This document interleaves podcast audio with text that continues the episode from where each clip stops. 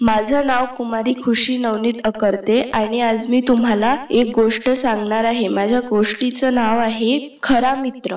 एका गावात राम आणि श्याम नावाचे दोन मित्र राहत असतात. राम हा खूप श्रीमंत असतो पण श्याम हा मध्यवर्गीय घरातला असतो. रामला असं वाटतं की आपण आपला आपण इतकं श्रीमंत आहे आणि मग आपण ह्या गरीब मुलासोबत मैत्री नाही करायला हवी. म्हणून तो श्याम सोबत कधीच बोलत नाही. राम आपला एकटा राहतो आणि त्याच्या मित्रांसोबत वगैरे खेळत असतो.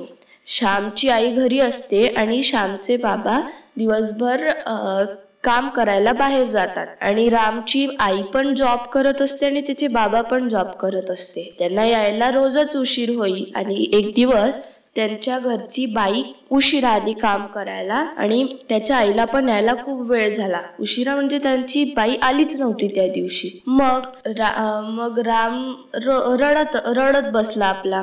आणि मग श्याम मग राम आपला रडत बसला होता तेव्हा श्याम म्हणाला तू माझ्या घरी चलतो का? तर तो त्या दिवशी पण त्याच्या घरी नाही गेला. आणि मग त्याच्या घरची बाई थोडी वेळाने आली पण थोड्या वेळाने आली. मग त्याने तिथलं जेवण केलं आणि निघून गेला. आणि ती निघून गेली. आणि मग जेव्हा श्याम शाळेत श्याम आणि राम एकाच शाळेत आणि त्यांची घरे पण जवळजवळच होती. एक दिवस काय झालं की रात्री श्यामच्या आईला यायला रामच्या आईला यायला घरी खूप वेळ झाला. म्हणजे जवळजवळ दहा ते साडे दहा वाजले होते. आणि त्यांच्या घरची बाई त्या दिवशी येणार नव्हती. त्याच्या आईला हे तसं माहीत होतं. पण त्याची आई ट्रॅफिकमध्ये अडकली होती आणि त्याचे बाबा बाहेर गावी गेले होते. त्यामुळे राम आपला एकटाच घरी होता आणि त्याला काय करायचं हे कळत नव्हतं. मग श्यामच्या आईला तो रडताना दिसला आणि श्यामची आई त्याला म्हणाली जा बाळा तू रामला आवाज देऊन ये आणि त्याला आपल्याकडेच जेवायला बोलो